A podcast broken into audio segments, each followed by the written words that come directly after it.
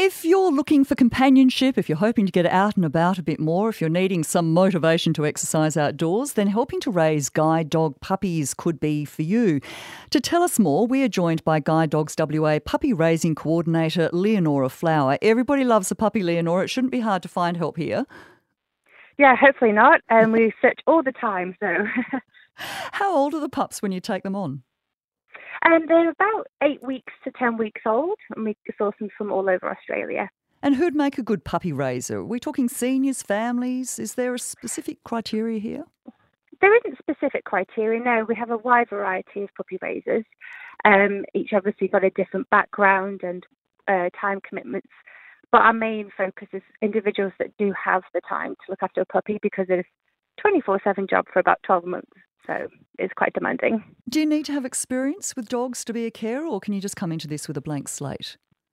Uh, not necessarily. Um, it's it could be advantage either way. Uh, if you don't have a, any dog experience, we can give you as much information and knowledge as possible. Um, but if you have had experience with dogs of your own, um, obviously you get a good rapport and understand a little bit about dog behaviour anyway. So it can work both ways. What's expected of a puppy raiser? What should they do with the dog? Should they take them out with them a lot?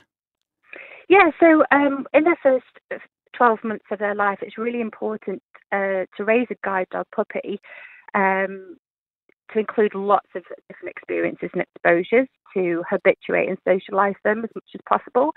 So, unlike a, a normal pet dog where you'd obviously go to the park or have a normal block route, um, we want all our puppies to start learning about public transport, um, shopping centres, and even just to be nice and calm and relaxed in cafes and restaurants. So it is a lot about their socialisation. Now, you mentioned that you needed to be there for the puppy, and obviously you've got to encourage the socialisation. But what if you work full time? Could you still be a puppy raiser then?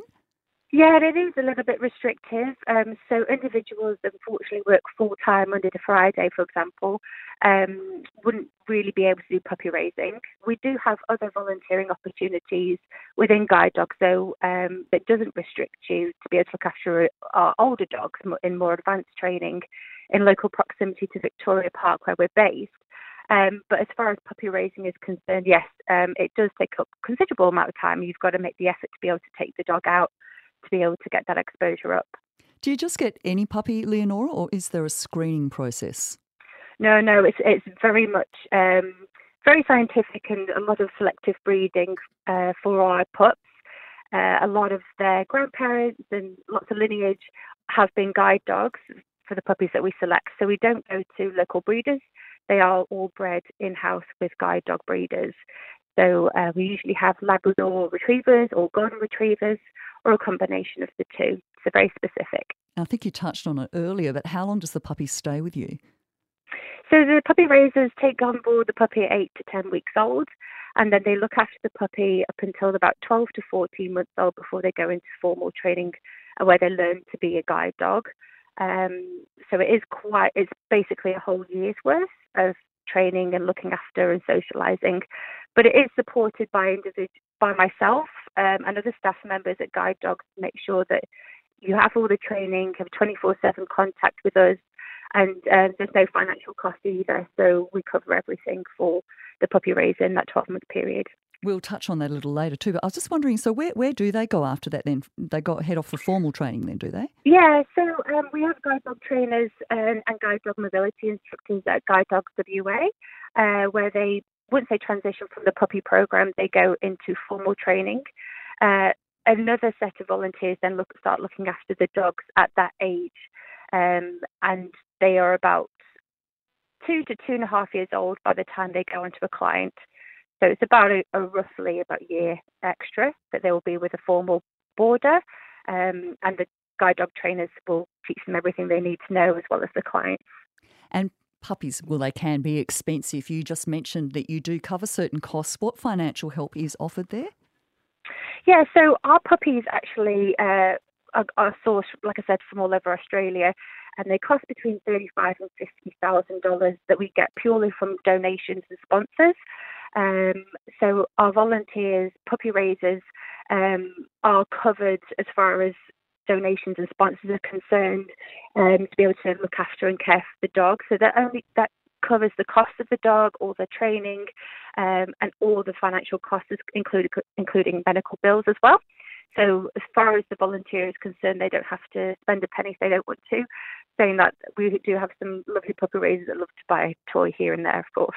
Leonora, I can imagine that it'd be pretty tough when it comes time to give the dog back. How do you prepare for that? Well, it it can be obviously very bittersweet. Some of the puppy raisers do struggle a little bit with that. They wouldn't um, uh, be in a situation if they were if they weren't affectionate and emotional about it. But we brief them right from the very beginning, even before they get the puppy, that that dog will eventually, hopefully, go on to somebody that is less fortunate than us, that um, provides confidence and uh, more mobility for somebody who could be visually impaired or have autism. So it's really important that they get that message right from the beginning and are briefed and um, supported through that throughout the whole puppy program. And although they are very sad when the dog actually leaves, they do, do get the opportunity later down the track uh, to potentially see the dog go through graduation and meet the client. And there's definitely those wonderful proud moments that their dog has achieved and they've been able to um, successfully put the dog with somebody who's less fortunate. So um, they usually, hopefully, will continue and do another puppy for us. And then the the ball keeps going and the journey keeps continuing. It, it sounds like an amazing experience and incredibly rewarding. Leonora, we wish you all the best in your search for puppy carers. You're lovely. Thank you for having me on. Thank you very much for joining us. Leonora Flower from Guide Dogs WA there. And Tim Gossage is going to be joining us in the studio.